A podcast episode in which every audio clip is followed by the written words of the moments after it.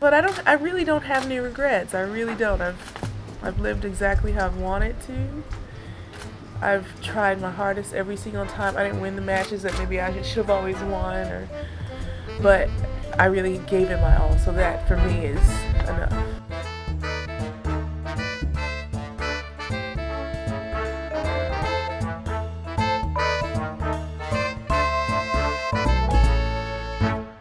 Hi, everyone. Welcome back to the Body Serve. I'm James. I'm Jonathan.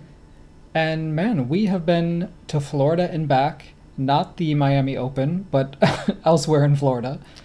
And normally, this time of year, well, for the past two years, I've been in Charleston. I won't be in Charleston this year, which is sad. I'll miss the Althea Gibson court. Mm-hmm. I'll miss the folks that I've met the last two years. But the reason for that is we're uh, doing a little bit of personal vacationing this year, which is Yeah, finally. Vacation that is only tangentially about tennis. Mhm. We're going to be going to Europe in May and seeing part of the Rome tournament while we're there. But Yeah. only a small part. only two sessions.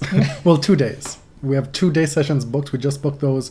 Maybe we'll do a night session if the order of play is enticing, but it's uh it's we're going to be off the clock as well, which is uh, which is exciting. Mm-hmm. We're going to be watching red clay tennis for the first time. Perhaps Rafa, Venus, and Serena on clay in Rome. It's kind of mind blowing. I can't wrap my head around Yeah, it. I, I don't know if I even want to put that down on the record because it's like too much to ask for. I did say that I would be shocked if Serena plays. Mouratoglou Academy did tweet that she'll be there. But I mean, who believes him anyway? For those who are interested, we're going to be doing Spain and Italy for two weeks, mm-hmm. and we're going to finish the trip with two days in Rome. So that that's that. That's something for us to look forward to. Mm-hmm. Meanwhile, on the tennis circuit, we have just concluded the Sunshine Double, and we've only had one double titleist, and it comes in the form of the doubles pairing of Elise Mertens and Aryna Sabalenka.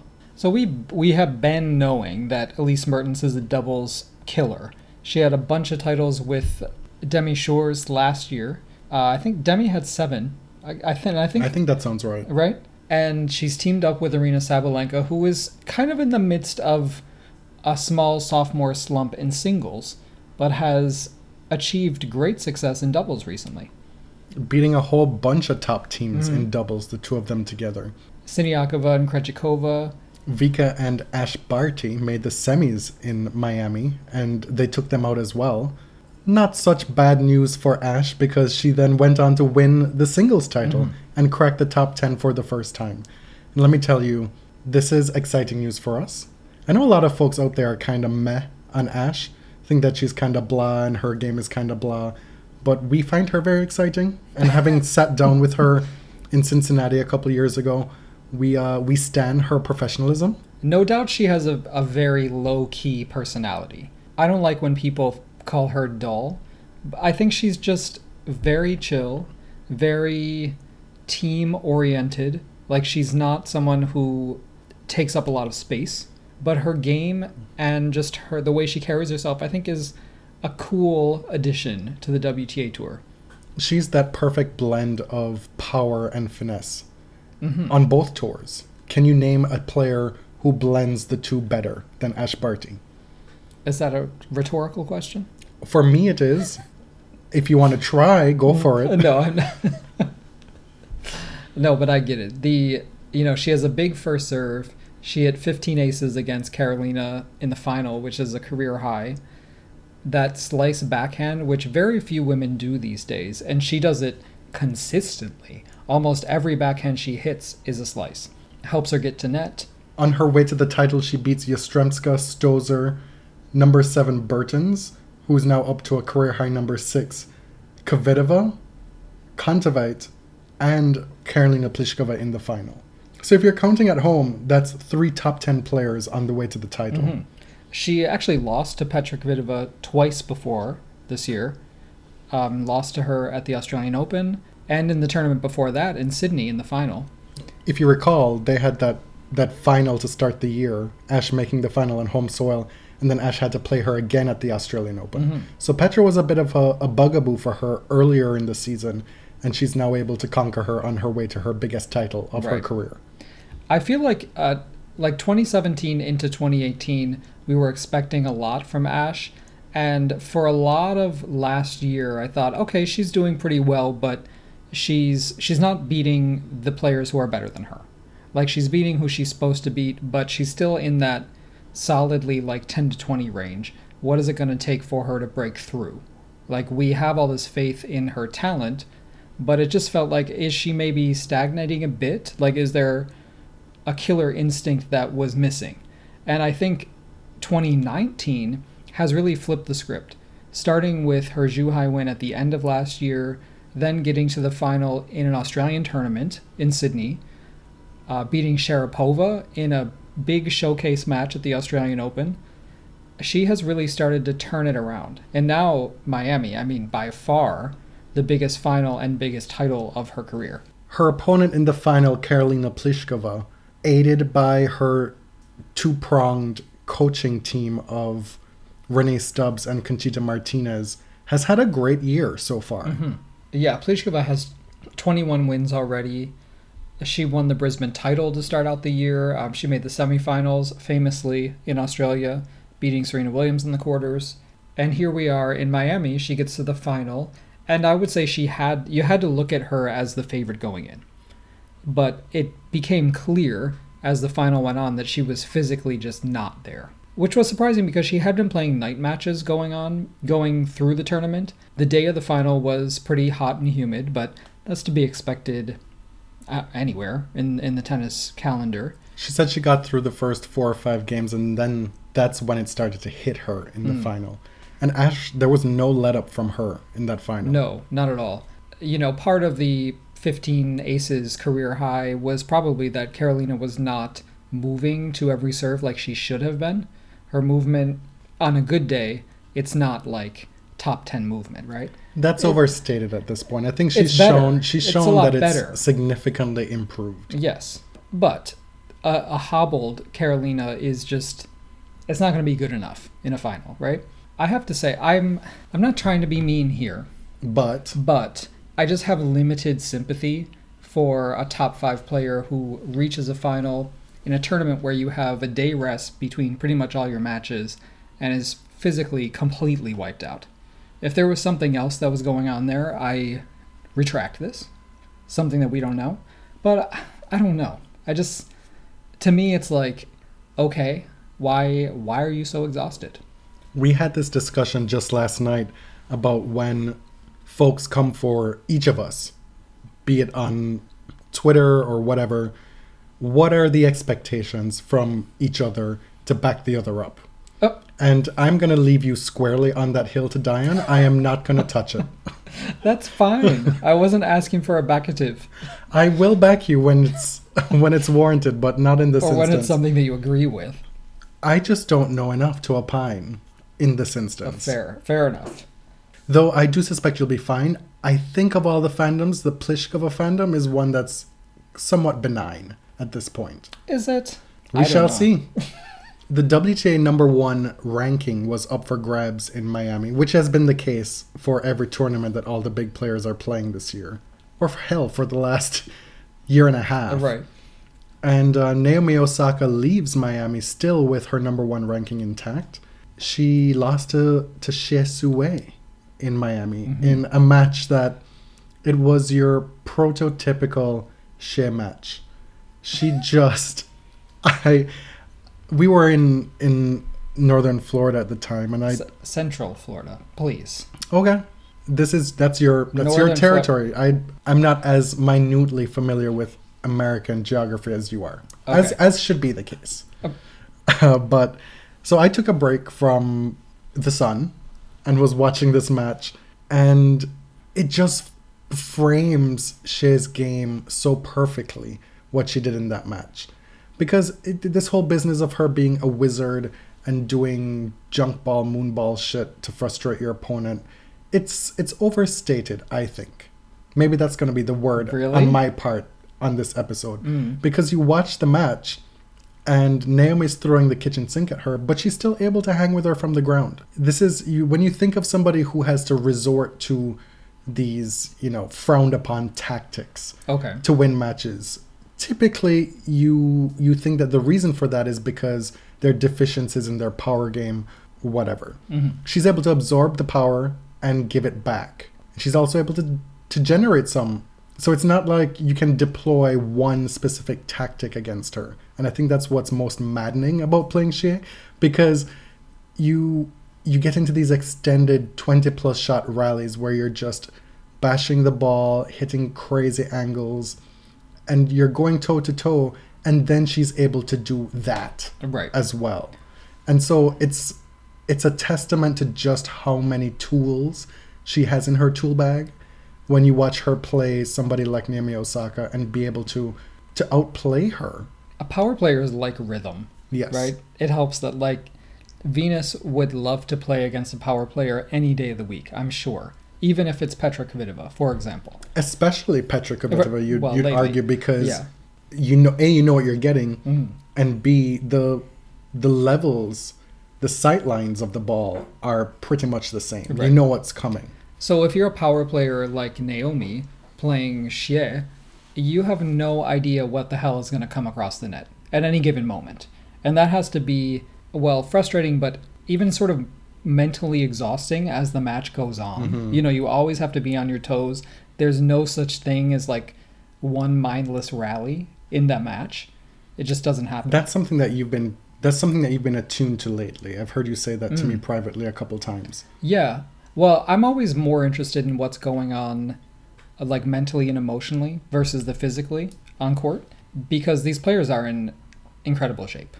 So it it takes a little bit more to wear down these top players than than just the physical side of things. And Naomi clearly hates playing her, and she's not subtle about it. Like she looks completely miserable the whole time, and that might be part of it. Why she has that sort of you know, mental one up on her. She wouldn't be the first, Right? nor will she be the last. I'm just glad we're at a place where Peter Bodo, notwithstanding, I think We it was can- an we- attempt at a like a quip or Yeah, a it- bon mot. okay, whatever. But it's these quips that have to bring Federer and his the beauty of his game into it to cause some kind of comparison to degrade a woman player. You know, like I'm just not here Well, he it. did say Enna as well. Was that like the paragon? Okay. okay. but my point is, I'm glad we're at a point now where Hsieh is able to back up her results, have consistently good results, beat top players consistently, and, you know, make an unmistakable claim for her game Mm. to the point where the haters have to recede. Right. Osaka, despite losing, is still number one, as you said. Simona Halep is only 239 points behind her. Now, Naomi doesn't have a whole lot to defend from now until the US Open. uh, you know, she has wins here or there. She got to the, I think, third round of the French Open last year. Tournaments where she had like two wins back to back. But her spring and summer was not great. So if she can improve on that, I think she could have a good shot of holding on to her ranking for a while. We know that Simona Halep is defending a runner-up spot at Roland Garros, so that'll be something to look for. I mean, there's no reason to think she can't do it again. We've got roughly 1,700 points separating numbers one to number nine in the WTA rankings. That is crazy. But look at one through what is that six? Yeah. They're all within a thousand points, within, yeah, within less than. 940 points Mhm. between numbers one and six. Karolina Pliskova could make a run for number one. She is defending the Stuttgart title, um, the semifinals in Madrid, so she has more points to defend than Naomi. But the way she's playing, she definitely has a shot at it. She's only like 400 and well, exactly 441 points behind. The real challenge here for Simona, if we're to look at her as the player who's held number one most out of those players in the last two years, and uh, part of her struggle this year has been injury, right?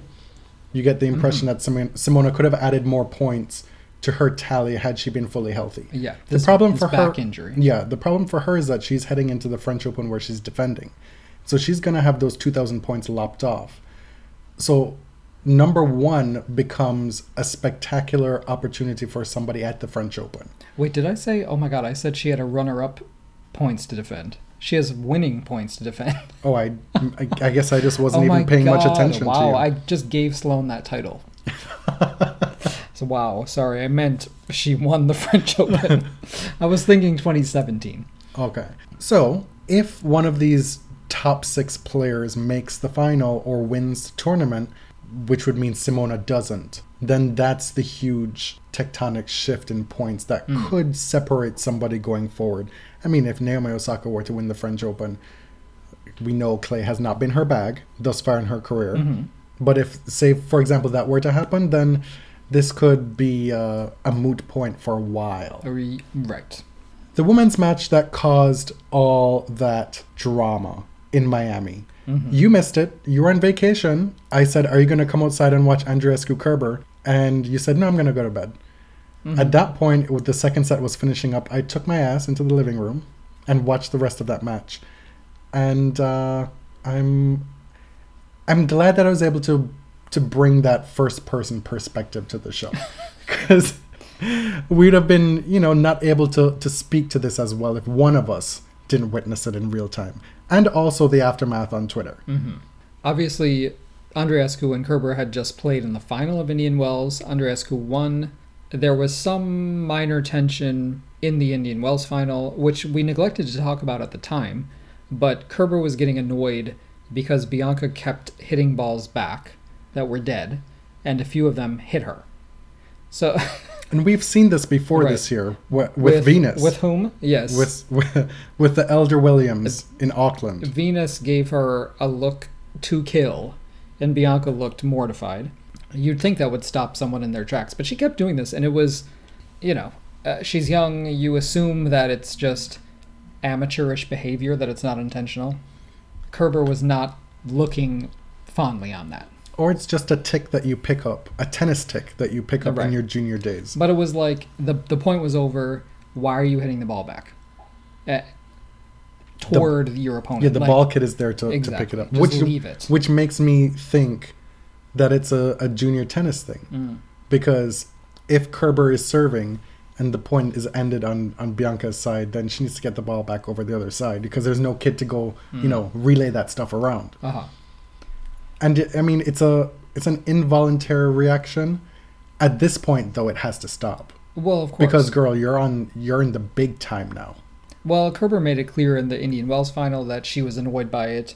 We get to Miami, and there was a, a medical timeout that supposedly pissed off Kerber, and Bianca wins again. The handshake at the end, it was so quick I missed it. I had my head down in my phone and I looked up and Bianca was waving, blah blah blah blah blah, and then my Twitter blew up and it's like, oh my, oh my stars, mm-hmm. Barry Manilow, and allegedly, well, I mean, it's what happened at this point. I don't think we we have no, to say it's not allegedly. alleged. Now people have rewound the tape, and Yeah. you can hear it. What did Miss Kerber say? She said, "You are the biggest drama queen ever." And my initial reaction to that, having not thought through the whole dynamic of the situation, was well, well, we know that that's patently false because we know who the biggest drama queens are. Alize Cornet, Putintseva, the list goes on, mm-hmm. right? Bianca Andreescu is not the biggest drama queen. However, I can see how for an established player with this youngin coming up and whooping everybody's ass, hmm. that they may take issue with some of the on court stuff. I'm not going to call it dramatics or dramaticking, as Mariah would say. I'm going to say, like, her ticks, the stuff that she does. And also, there are a lot of times where she talks out loud. She lets you know what's going on in her coaching hmm. timeouts that are hmm. very unfiltered.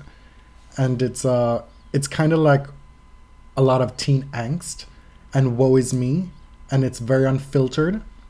There's no composure to that specifically. Hmm. And so that that projected onto somebody who is more established in the game and has to deal with the press obligations on a week to week basis and maintain that facade of the upper echelons of the game. Mm-hmm. They don't have that luxury anymore. But bianca because of her youth and because of the fact that she's still new to rising up the rankings she's able to get away with that in a sense, and it's part of the story of her rise. Like, wow, look at this young player who is just figuring things out in real time, and we get to witness that, and that's part of the fun of watching her. Mm-hmm.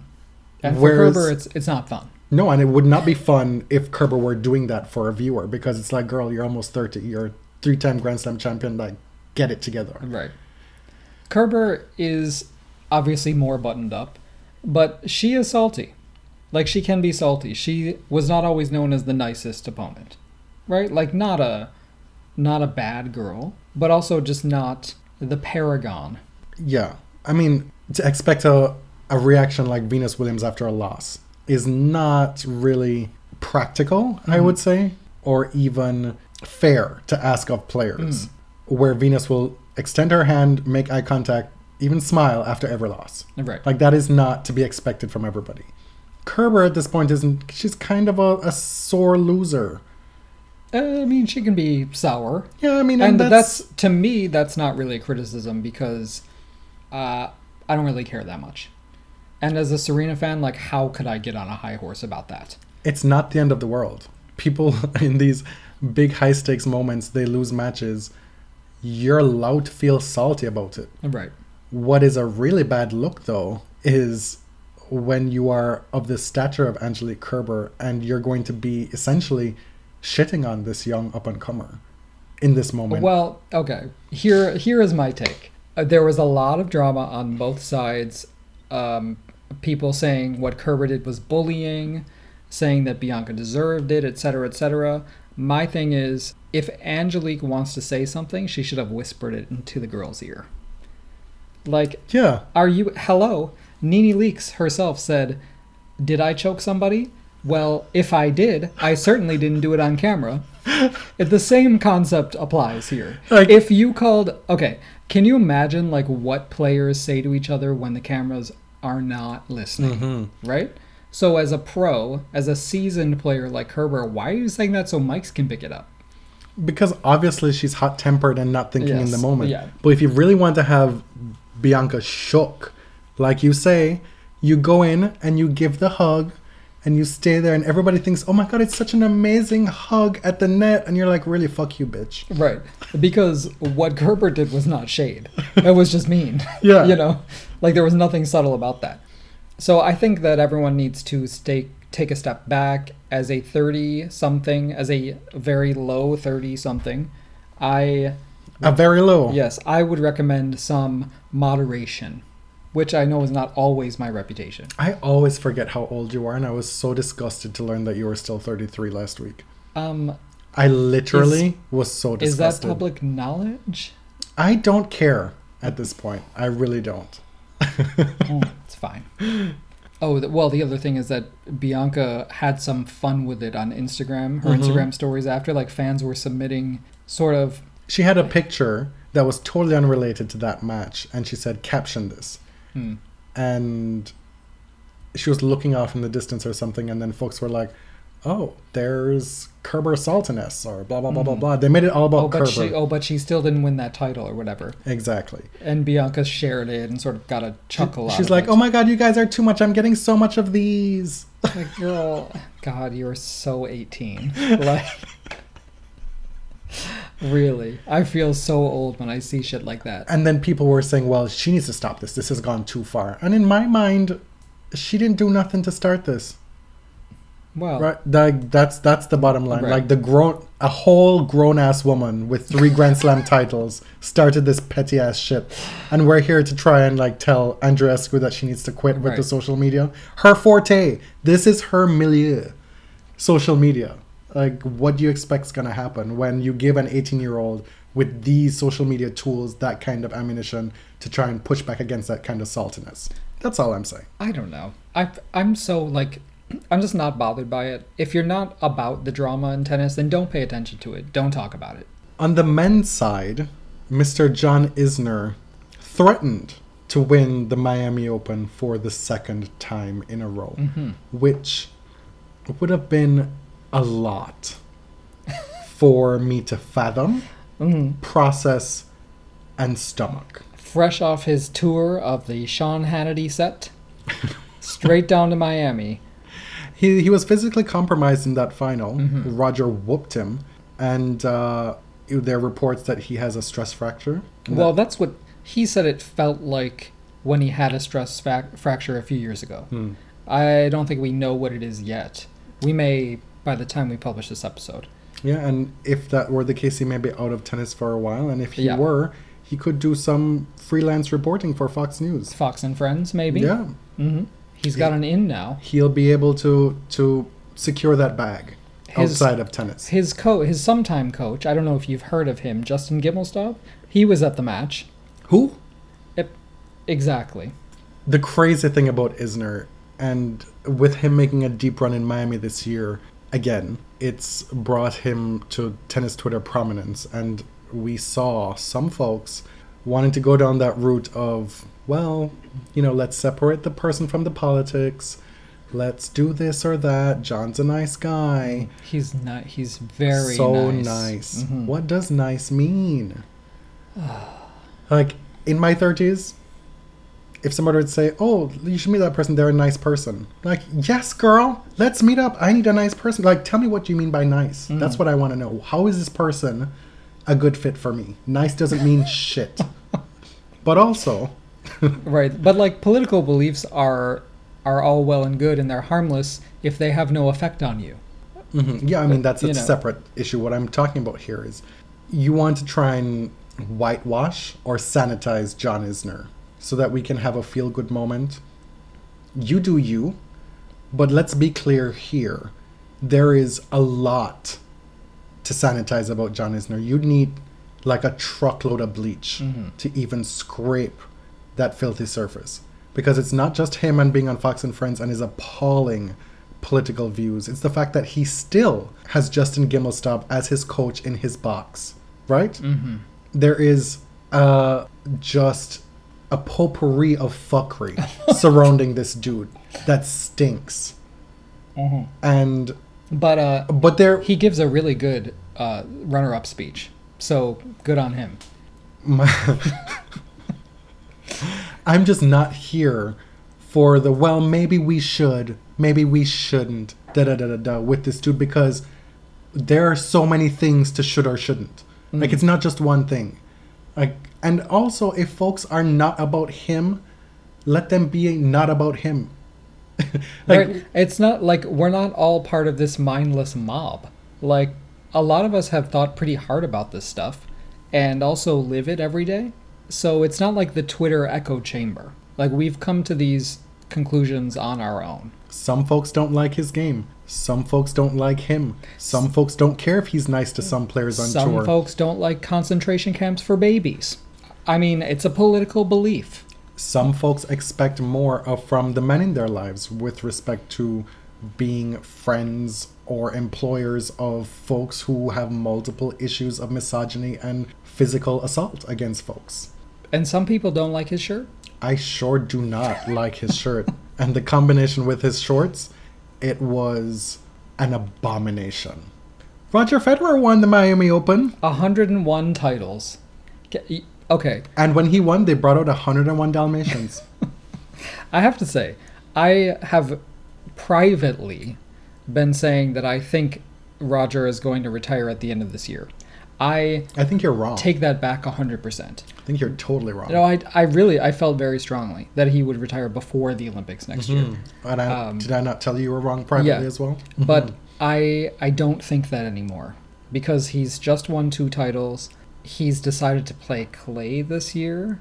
I mean, it could be his last clay season. It's pro- it's likely his final clay season. But if he continues to win and beat top players, I think he's pretty content doing this. I think he really likes his job. Travel I mean, he's traveling with four kids. His parents are coming to a lot of tournaments. His wife is there.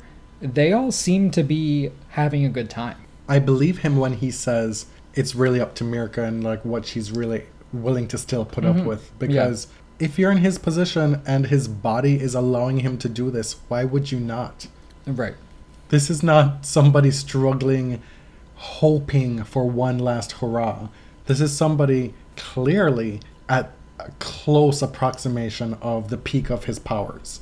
But even, I mean, even a fraction of his powers, you can see that it's better than almost everybody else. Sure, but I'm, my point is that's how good he still is. Mm. If you watch some of the highlights, that net interaction that he had, hmm I mean, that is that'll probably make year-end highlight reels that extended volley rallying at the net Mm. in Miami, and there's still few people who can bother him when he's feeling his oats. And Isner doesn't seem to be one of them unless it's at Laver Cup. Hmm. Their record is now six and two. I was surprised to learn that Isner had even won two matches against Federer. John, for his part, he remains a perennial, at this point, top ten player. That is not nothing. Well, it's not. It's not something we would have perennial top envisioned. 15 player. Not something we would have envisioned for him in his career when he was younger. Mm. He seemed like the type of player who would be destined to kill himself on court in a second round US Open fifth set tiebreak Right. debacle. But he's managed to carve out a multi million dollar top 10 elongated career. Did you sense how much that pained me to say? Mhm. So, And I think that. we can move on. Yeah. Novak Djokovic lost to Roberto Bautista Agut again. Yeah. Lost him earlier this year in Doha. Uh, RBA plays a game that Djokovic doesn't like. And let me tell you, it's also a game that I've grown to really enjoy watching. Mm. And maybe I enjoy watching it against Djokovic because RBA clearly is one of the few players on tour who's able to bother Djokovic attempting to do what he does best, Mm. which is is interesting. Which normally doesn't work. No, because yes, tennis is about matchups and, and tactics and what works against one player. Uh, Djokovic's strategy against Nadal might not work against Federer, etc., blah, blah, blah. But as a, a through line with Djokovic, as far as what he does on court, it's I'm going to grind you down from the baseline. It's not going for kill shots right off the bat. It's like, well, I can I can be out here hitting 30 shot rallies and be fine, just fine. Yeah. And by the third set, you will have nothing left. It's very Agassi like. Mm. And perhaps while they didn't have a whole lot of success together, that's something that was cemented with it, within him from their partnership. I don't know. That that's a Mm. a distinct comparison between the two that I can make. Bautista Agut, on the other hand, he's physically fit enough and believes in his ground game enough to not be worried by that. And it's kind of it's crazy to watch because we don't see it very often. Mhm. Djokovic uh, said he had been pretty distracted during the Sunshine Double. He wasn't happy with his play. He said after Indian Wells that he would learn from that sort of off court distraction. Clearly, it's something that had been plaguing him. His Masters results since winning the Master Blaster in Cincinnati have not been great. I mean, they haven't been horrible. You're still on that Master Blaster Yeah. shit. Yeah, that is going to happen. Since he won the final Masters uh, Shield that he didn't have in Cincinnati, the what there have been four since then, I think. They haven't been amazing. Losses to RBA here, Kohlschreiber and Indian Wells, Khachanov, and George last year. I think Djokovic is he is 31 years old and he is here for majors. Point blank. Period. He's got three in a row. Who cares what he does at the Masters at this point? Felix Auger Aliassime. This He- kid, like, who doesn't love this kid? He just couldn't wait to be king. The Lion King is coming out this year, right? The Beyonce version. I I don't know. I'm not paying attention to Oh. that. I have to put this on record. I hate The Lion King. Like, I absolutely hate that movie. You hate Indian Wells. You hate the Lion King. I know. How do you even function? Maybe I'll get another troll for hating The Lion King. but Beyonce's in this one, so it'll be okay. this kid's still just like Bianca, 18 years old. And listen, if you've been listening to this podcast, you know that we have been telling you through the rise of Denis Shapovalov that in spite of all that hubbub, there is another kid waiting in the wings who is projected to be even better. Mm. And at this point, I think it's safe to say not only is perhaps his his skill set more complete, but he appears to be a more complete package as well. He's got personality. Well, that is very subjective. Yes. uh, I mean, people love Shapovalov. Mm-hmm. They don't love his rap, but they like the attempts. I think uh, Felix is seems to be a, a much more. Uh, Mature. I was just going for he is much more low key. Mm-hmm. He doesn't seem super comfortable with the attention, which he spoke to this week. He's not used to the spotlight like this, but it turns out he might have to get used to it. And the good news for him, we found out this week that he underwent a surgical procedure in the off season that has allegedly 100% corrected his heart problem mm-hmm. that we saw bother him incidentally against Shapovalov at the US Open. Right. He retired at the US Open. It was his first main draw Grand Slam match with tachycardia, which was really just an irregular heartbeat, like an elevated heart rate. It was scary for people watching, but Felix said he wasn't super worried because he knew what it was, but it, it wasn't something that he could continue to compete with. So he underwent this surgery. Apparently, the doctors were able to find the source of the problem for the first time, and he is not worried about it in the future. He beat three seeds in Miami. He beat Fucsovics, Basilashvili, and Coric before losing to Isner in two tie breaks. Mm. He was up big time in that match. He was up a break in both sets, and, And- being up a break against Isner is almost like, oh wow, okay, Yeah. I can really do this. And what came into focus here is just how raw and new he is to these big moments. Mhm. And this is obviously a learning experience for him. I mean, just the growth over the past. It's not even a few months, the past few weeks, Mhm. right? Like reaching his first quarter, his first semi, his first final, his ago- first Grand Slam match, period. A year ago, September. he was struggling to even win matches in challengers Mm. against some unheard of players. So it's a similar trajectory to Bianca. He hasn't reached those heights yet, but the kind of the speed of the growth is is crazy to watch.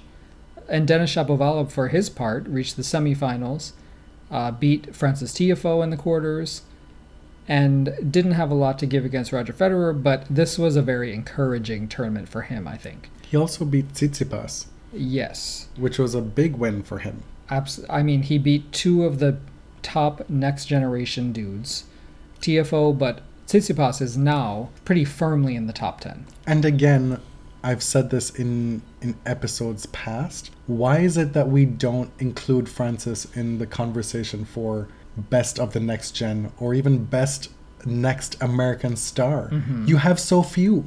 Right. Why is Brad Gilbert out here saying that it's going to be Reilly Opelka when Francis Tiafoe is inside the top 30? That is crazy to me. What is it about Francis outside of maybe you don't really care for the the aesthetics of his game that would have you deny his talent and his achievement thus far? That's that's crazy to me. Like, I don't If know you what had- more you need because the story is there, right? Like, the working class immigrant story, this stuff writes itself. Like, for commentators, this is a pretty easy job to commentate a Francis Tiafoe match. The color is already written. He just made the quarterfinals in Australia. I think perhaps maybe people think he's older than he really is. Mm. That might be part of Yeah. it too. Well, he has been heralded since he was like 14 years old. And it took him a little while. We are happy with the, this development of Felix Auger Aliassime. We have been ready to stand and we are here to stand. This next gen is truly a bro generation. yes. Right? Like, this is a dude bro generation. But I think they might be a little more fiery than the the old guard, than the golden age. The Don't old you think? guard was fiery when they were young too. Well, I mean, Roger and Rafa weren't really. Novak had his things. Andy was mostly self inflicted. Roger was out here smashing rackets and having a terrible temper Yeah, when but he that's was young. But that's even before we knew them. You know. Okay, well, were we paying attention to them at that age the way we are paying attention to Dennis and Felix and Francis now? Hmm. No, no. We weren't. It's a totally different time. We are more attuned to tennis right now, personally. Mm. And also, the social media spotlight is so much greater. Yeah. I just think these kids come from a different place and a different generation and they're going to give you a different look. I think the the next gen of tennis I'm not. I mean, I'm not saying that it will be better, but it will certainly be different. Yeah, Yeah. for sure. The Miami Open wildcard situation. Every year we go through this, and there's a lot of outrage. Oh my god. Because it's it's IMG determinant as far as who gets these wild cards. Yeah, I I mean that's kind of an open secret in tennis. I, you see a little of it on Twitter, but you a quick Google will tell you who is affiliated with the agency IMG. IMG owns the Miami tournament, and if you see a wild card that is a little bit questionable, just assume that's why. Just Google, for example, I hate to call her out, but Mari Osaka, and figure out why maybe she got a wild card. Yeah. Yeah. Mari Osaka is Naomi's older sister and I ranked mean, in the 200s I'm not at this hating. point. I'm not hating on like people getting a chance to play at this level, but uh, it's, I'm- I'm at the point- too expected to get Mm. upset about it. Yeah, I mean, I you know, what it is at this point. I Mm. don't get ex- upset about it. They're just a few where it just seems like so crazy. Like, why isn't Tsonga getting a wild card to Miami? Right. He, ends a up losing in qualifying. That's that's weird. he got a to me. wild card to qualifying. Yeah, that's weird It to me. ridiculous. We talked about Mertens and Sabalenka having double success. The surprise on the men's side in terms of doubles was the pairing of Stefanos Tsitsipas and Wesley Koolhof in making the final in Miami. Yeah, that was cool. Those two are It gonna. was cool. Koolhof's final Co- was oh, I cool. got it. Got it. Those two are gonna play doubles together for the rest of the Masters 1000 tournaments for the rest of the year. Sven Groeneveld has a lot to say on Twitter. He is a, a tennis coach. hmm He's worked with a lot of the top women. He worked with Maria. He worked with Ana Ivanovic. And he is one of the most unfiltered, opinionated voices on Twitter about tennis. Yes, I really enjoy it for the most part. But he is very invested in the Hard Rock Stadium. Apparently, because he says that anybody who has anything negative to say about this tournament should have their head examined. Like, literally anything negative. Like, if you were upset about $7 cookies, you're an idiot. If you were mad about the purported $40 parking, you should go to the neurologist. hmm Uh, the $40 parking apparently was set by the stadium. It's the same cost To get to a as the Miami Dolphins game? Dolphins game, right? That is insane. See, I thought And we live- $22 in Toronto. we live for- in Toronto, Yeah. where you could easily pay 30 for the day. Uh, just a normal Monday downtown, right? Mhm. At $40 in It's- Miami? Come on. It's larceny. Mhm. There was lots to find fault with about this tournament. There's lots to find fault with about any tournament. Right, right. And it's their first year at a new venue, so they get a little leeway there. And we're Um, grateful that a tournament is staying in the US for once. Absolutely. Uh, we weren't there, so I I can't speak to the venue or the accommodations or anything. Players seem to enjoy it. Yeah. Fans also seem to enjoy it. The the, The- view of the stadium on TV was not great. You know, aesthetically, it was like It- this is weird. It was weird. Uh, for a tournament of this stature, for a Masters 1000, and for one of the premier mandatories on the WTA side, it just looked like a almost an afterthought. I heard some folks saying describing it as beautiful. I don't know. Maybe that Right. it looks different in person. E- exactly. That that's what I'm saying. Attendance was up quite significantly Mm. this year, and allegedly the reason for that is the, the the stadium was more accessible Right. because previously you'd have to travel up to Key Biscayne to get to Crandon Park, and You know, there's like one bridge that goes out Mhm. there. People would always complain about the traffic, that it would take like an hour and a half to travel two miles to get home. Mm. And, And actually, this past weekend, the Ultra Music Festival was in Virginia Key, which is like one island north of Key Biscayne. And apparently, like 80,000 people were stranded on the island and had to walk back to the mainland. Did you hear this? I did not know that. Yeah, there were no. supposed to be shuttles or whatever. And so there, you have like 80,000 people on MDMA or whatever walking back to Miami. Molly, Molly. Molly Manilow. And I mean, I do want to say I did I did Google Map it because I was very curious. It's only four miles, people. I know you're like fucked out of your heads at these music festivals, but that is like reason number ten million I would never go to a music festival. Nor would you ever go on a cruise. And I'm not trying to get norovirus. But you know there is a Golden Girls cruise now. There is. Are you saying that you bought it for my birthday or something? I certainly did not. it's really expensive. I bought you tickets to go see us tomorrow night. That's Yes. about enough for now. Perth was announced as the third host city of the ATP Cup that literally nobody asked for. The Hopman Cup is officially done in Australia, at least at that time of the year. Which sucks. It does suck. We've been, you know how we feel about this. We don't like it. We don't like the fact that the Hopman Cup is going away, even if it's temporarily to be picked up somewhere else. It added a distinct texture to the, the tennis calendar. Mhm. It was something unique, and uh, I don't see how the ATP Cup is better than that.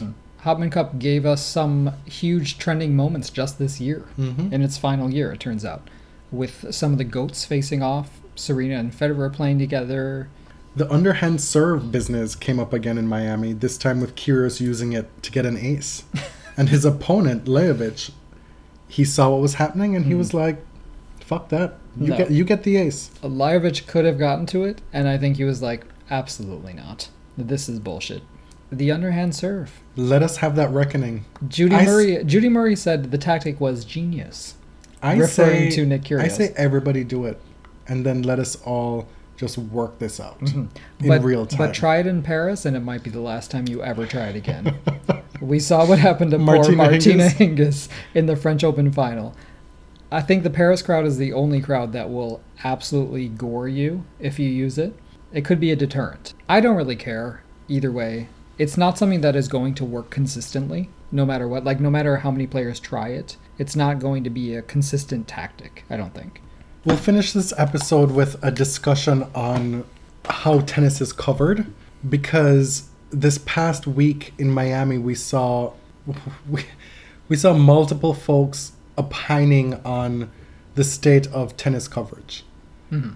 And all I want to say with this, and you, you obviously say what you want to say, but I, I'm going to take lead here, is we're at a place with tennis coverage where, in a digital social media age, the more varied voices we have covering tennis, the better. We are so far past the point where we can rely on traditional means of journalism in tennis to get the full stories out. Mm-hmm. It's a fact that traditional news sources are just not sending beat reporters, tennis reporters, or any reporters to cover tennis tournaments on a consistent basis. Those jobs don't exist. We saw folks lamenting the fact that, oh, you know, traditional tennis coverage, the, the real authentic tennis coverage isn't what it used to be and that's what we need to protect and maintain. Well, that for me is bullshit. We have a vested interest in in this as well because we are new media, we're a podcast. We have been credentialed at tennis tournaments as a podcast, which is is different. It's part of the sea change. Hmm. And yes, we're protecting our own interest in that regard. But we have been on the ground where even as a podcast and with two of us in a press room, we can't do everything that we want to do even though there's two of us. Right. we can't go to every press conference. We can't go to matches to cover matches. It's a totally different feel to watch a match from the press room than it is to watch a match in person.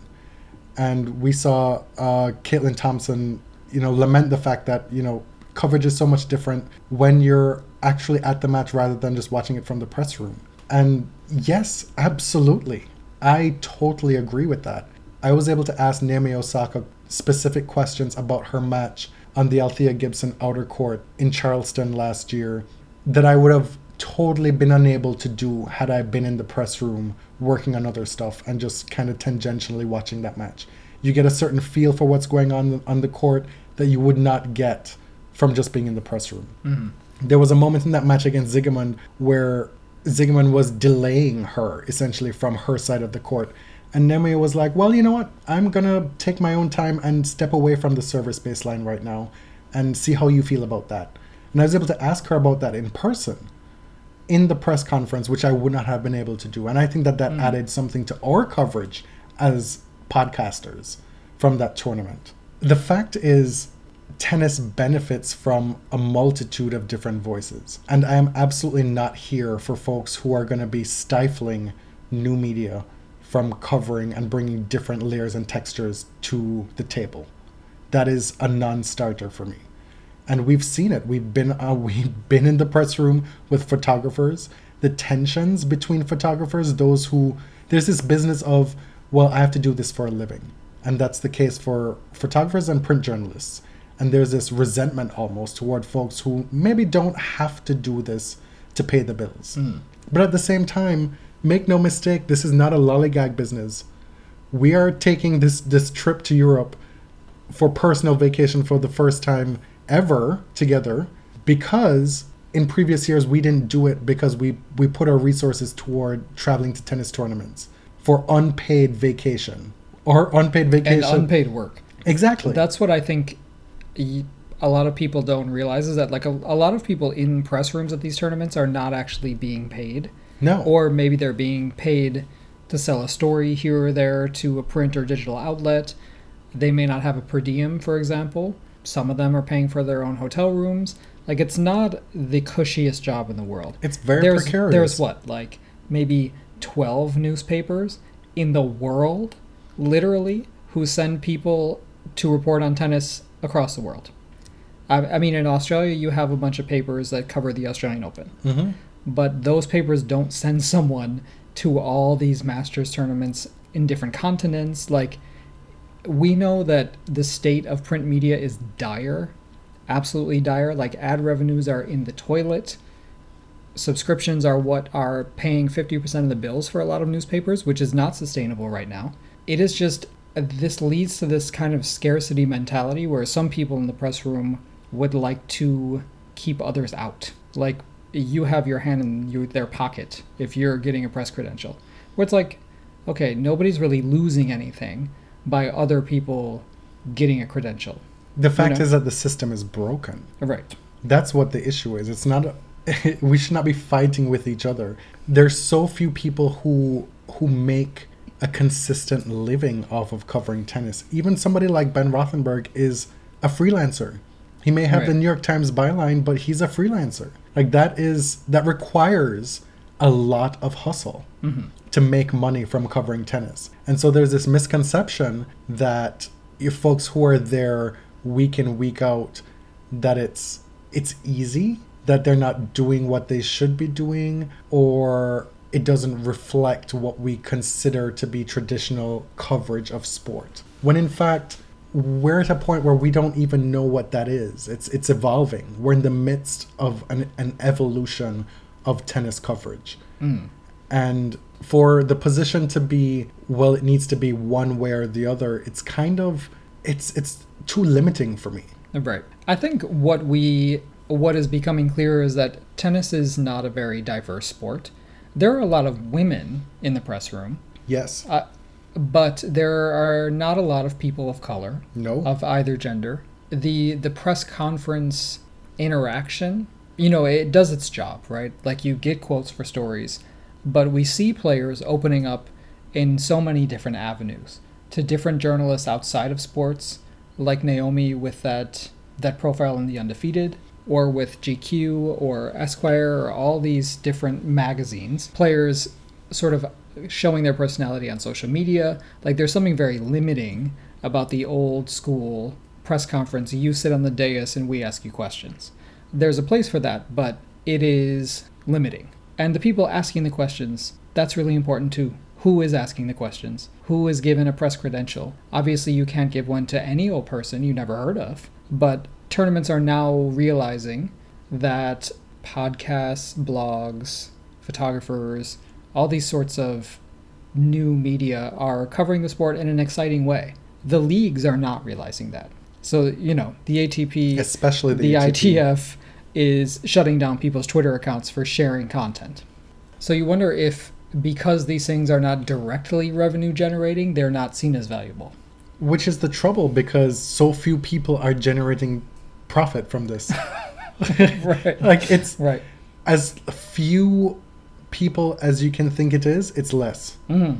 it's really that bad Uh, Right.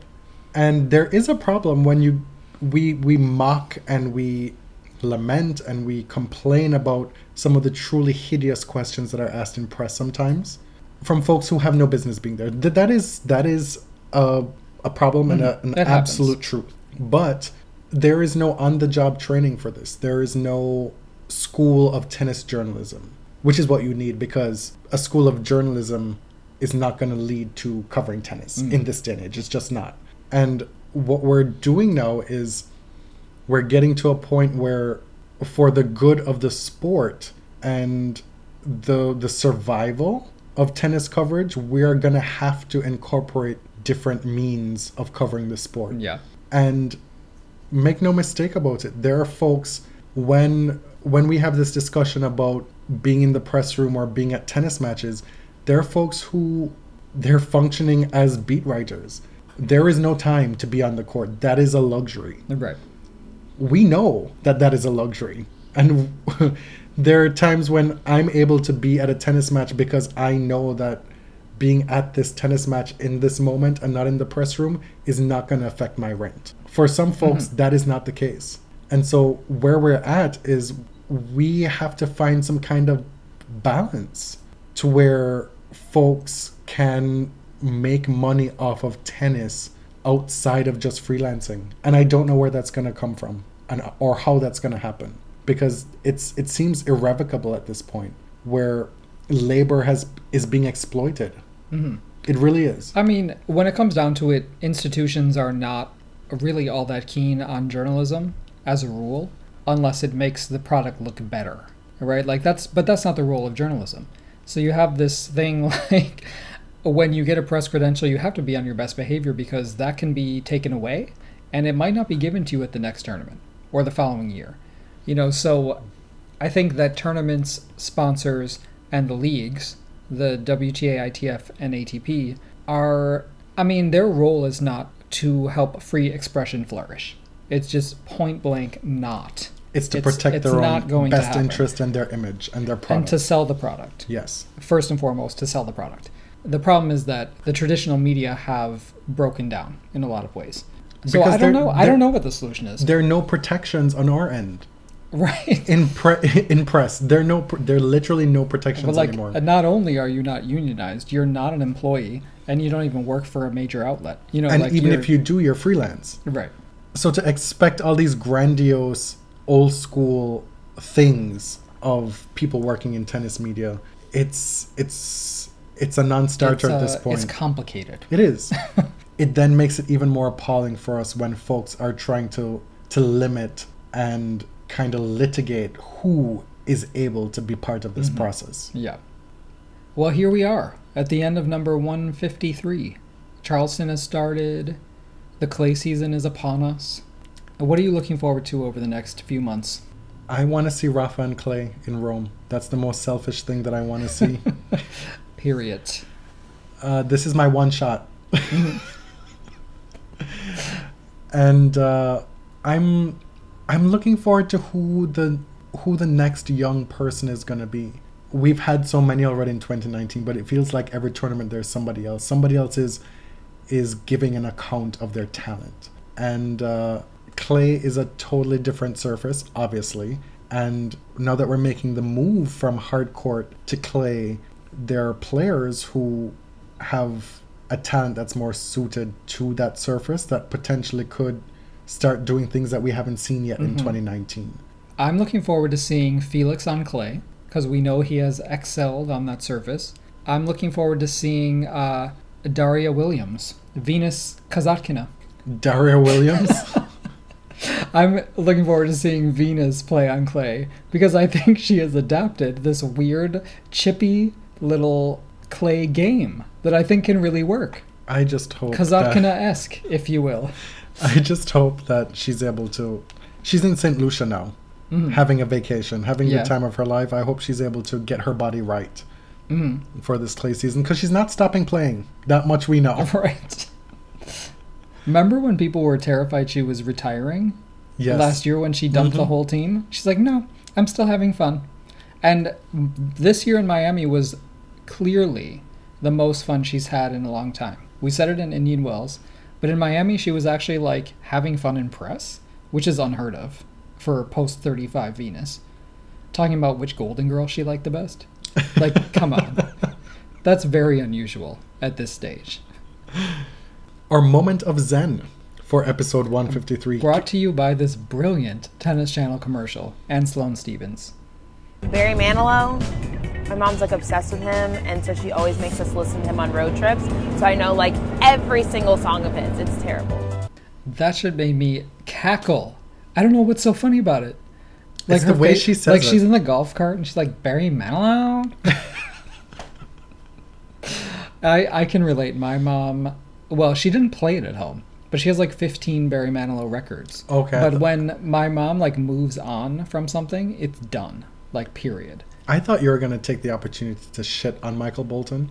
Michael Bu- because I oh was not God. about to to suffer that fuckery right now. No, she also liked Michael Bolton, but again, when it was done, it was done, and it was never heard from again. She moved on to Backstreet Boys and Ricky Martin.